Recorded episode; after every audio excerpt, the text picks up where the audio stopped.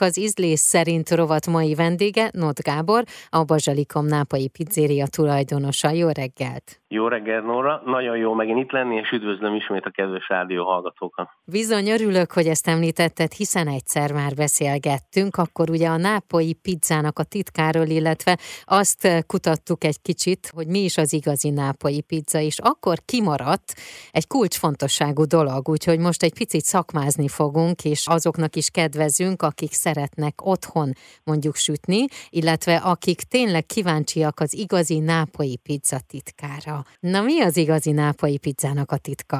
Hát az igazi nápoi pizza titka az gyakorlatilag megfoghatatlan dolog, de nincs semmi titok benne. Nagyon fontos a tésztavezetés, különös tekintettel ugye a, a lisztkiválasztás, a tésztadagasztás, a bucizás, a megfelelő érés és kelesztési folyamatok, és a végén ugye eljutunk oda, hogyha ez mind megvan, és szuper a tésztánk, és készek vagyunk pizzát sütni, akkor kell egy olyan alkalmatosság, mint egy nápolyi pizza kemence, vagy ha ez nem áll a rendelkezésünkre, akkor most már a piacon elérhetőek bizonyos hobbi kemencék, ugye említetted, hogy sokan otthon is szeretnének uh-huh. hasonló eredményeket elérni, kompakt kis készülékek, amik akár a nyaralóba is elvihetők, kis gázpalackról üzemeltethetők, hiszen a nápolyi pizza egyik titka az a hőfok, ami ahhoz szükséges, hogy a pizzánk finom, puha, omlós, de mégis egy picit ropogós legyen. Ez az agresszív sütés?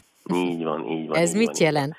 Az agresszív sütés gyakorlatilag azt jelenti, hogy a, egy hagyományos profi pizza kemence, mint amilyen nekünk is van, ennek az üzemi hőmérsékleten kb. 430 és 480 fok között ingadozik. De mindig azt szoktam mondani, hogy a pizza sütés az gyakorlatilag hasonlít egy hús sütéséhez is, uh-huh. amikor is ugye a szelet húst a forró zsiradékon kérgesre sütjük, a belső része ugye a nedvessége marad, ez, tehát bezárjuk a nedvességet, és így a külseje ropogós, a belseje pedig puha lesz. Ugyanez van a tésztánál is.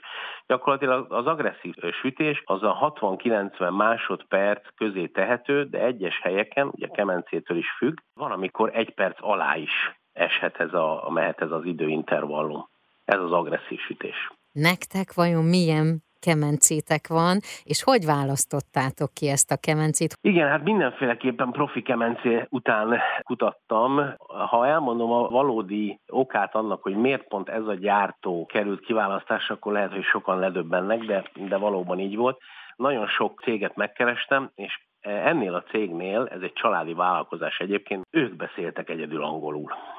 Tehát oh. velük tudtam megértetni magam, illetve elmagyarázni, hogy mit szeretnék. De nem bántam meg, mert ha lehet így fogalmazni, akkor, akkor elmondhatom, hogy ez a kemencék egyik Rolls royce hogyha ilyet megengedhetek magamnak. Egy pár technikai adatot nem tudom, hogy untathatom a kedves hallgatókat. Szerintem jöhet, igen. Azt kell róla tudni, hogy a belső átmérője, tehát a sütőtér átmérője az egy méter, a tömege a kemencének 1700 kg. Ugye nagyon soknak tűnik, de ennél vannak nagyobb kemencék, aminek a belső mérete mondjuk 150 cent, és az már 3,5 tonna. Ez csak azért érdekes, mert ezeket mozgatni rémálom. Tehát ezzel a kemencével is nagyon megszenvedtünk. 6 kg fa per óra a, felhasznált tüzelőanyag, ez egy gyári adat. Általában a fafajták, amiket ilyen kemencében használunk, azok a száraz kemény fák, elsősorban a bükk és a tölgy, itt is ugye mind, mindkettőt lehet használni. A bükkfa az főleg a, a parázs miatt, illetve ugye a bükkfa parazsa melegíti a kemence padlóját, a tölgy fát pedig a, a láng miatt használjuk,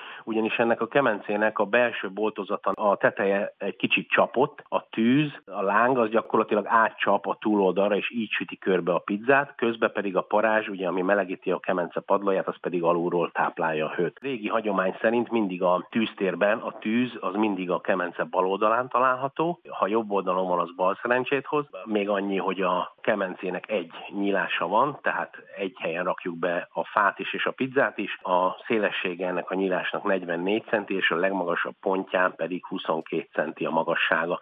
Ez azért fontos, mert minél kisebb ugye a kemence ajtó, a hőveszteséget így tudjuk elkerülni. Hogy került ide Magyarországra ez a kemence? Ennek is van valamilyen története, én úgy tudom.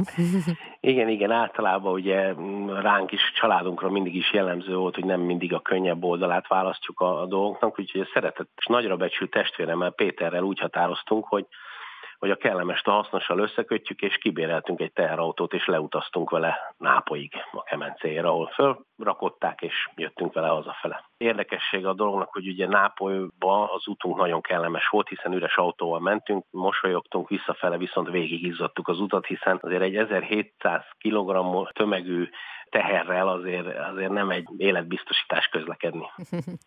Na de akik említettük ugye azt is, hogy most már arra is van lehetőség, és vannak ilyen kis kompakt mini kemencék, hordozható pizzakemencék. Mindezt azért kérdezem, hiszen van ugye egy csoport, a Nápai Pizzát kedvelő klubja, ez ugye egy nyílt csoport, bárki csatlakozhat, és semmilyen kereskedelmi tevékenység nincs ebben, hanem csak tanácsok jönnek, mennek, hogy ki mit tapasztal ezekkel a pizzakemencékkel kapcsolatban. Igen, hát ez a csoport annyiból is jó, hogy ugye itt nincsen exakt recept a pizzára. Tehát ugye amennyi liszt, annyi szokás, annyi teszt, mindenki fölrakja a saját kis pizzáját a csoportba.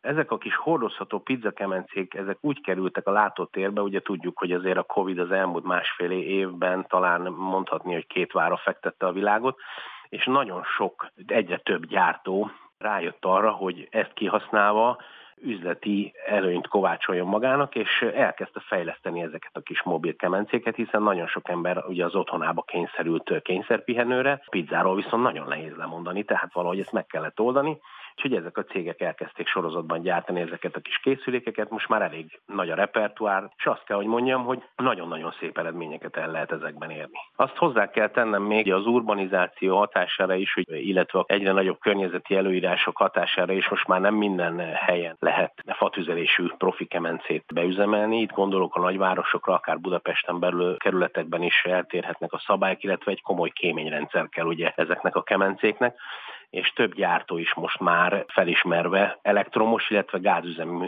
profi pizza kemencéket is elkezdett gyártani, kiküszöbölve ezeket a problémákat.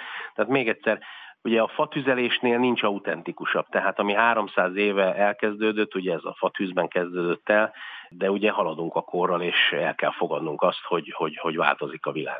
Akkor én azt kívánom, hogy minél többen egyenek pizzát, próbálkozzanak otthon is, és mondjuk látogassanak meg titeket is minél többen. Nagyon szépen köszönjük. Köszönöm szépen én is. Az elmúlt percekben Not Gábort hallhatták, a Bazsalikom Nápai Pizzéria tulajdonosát.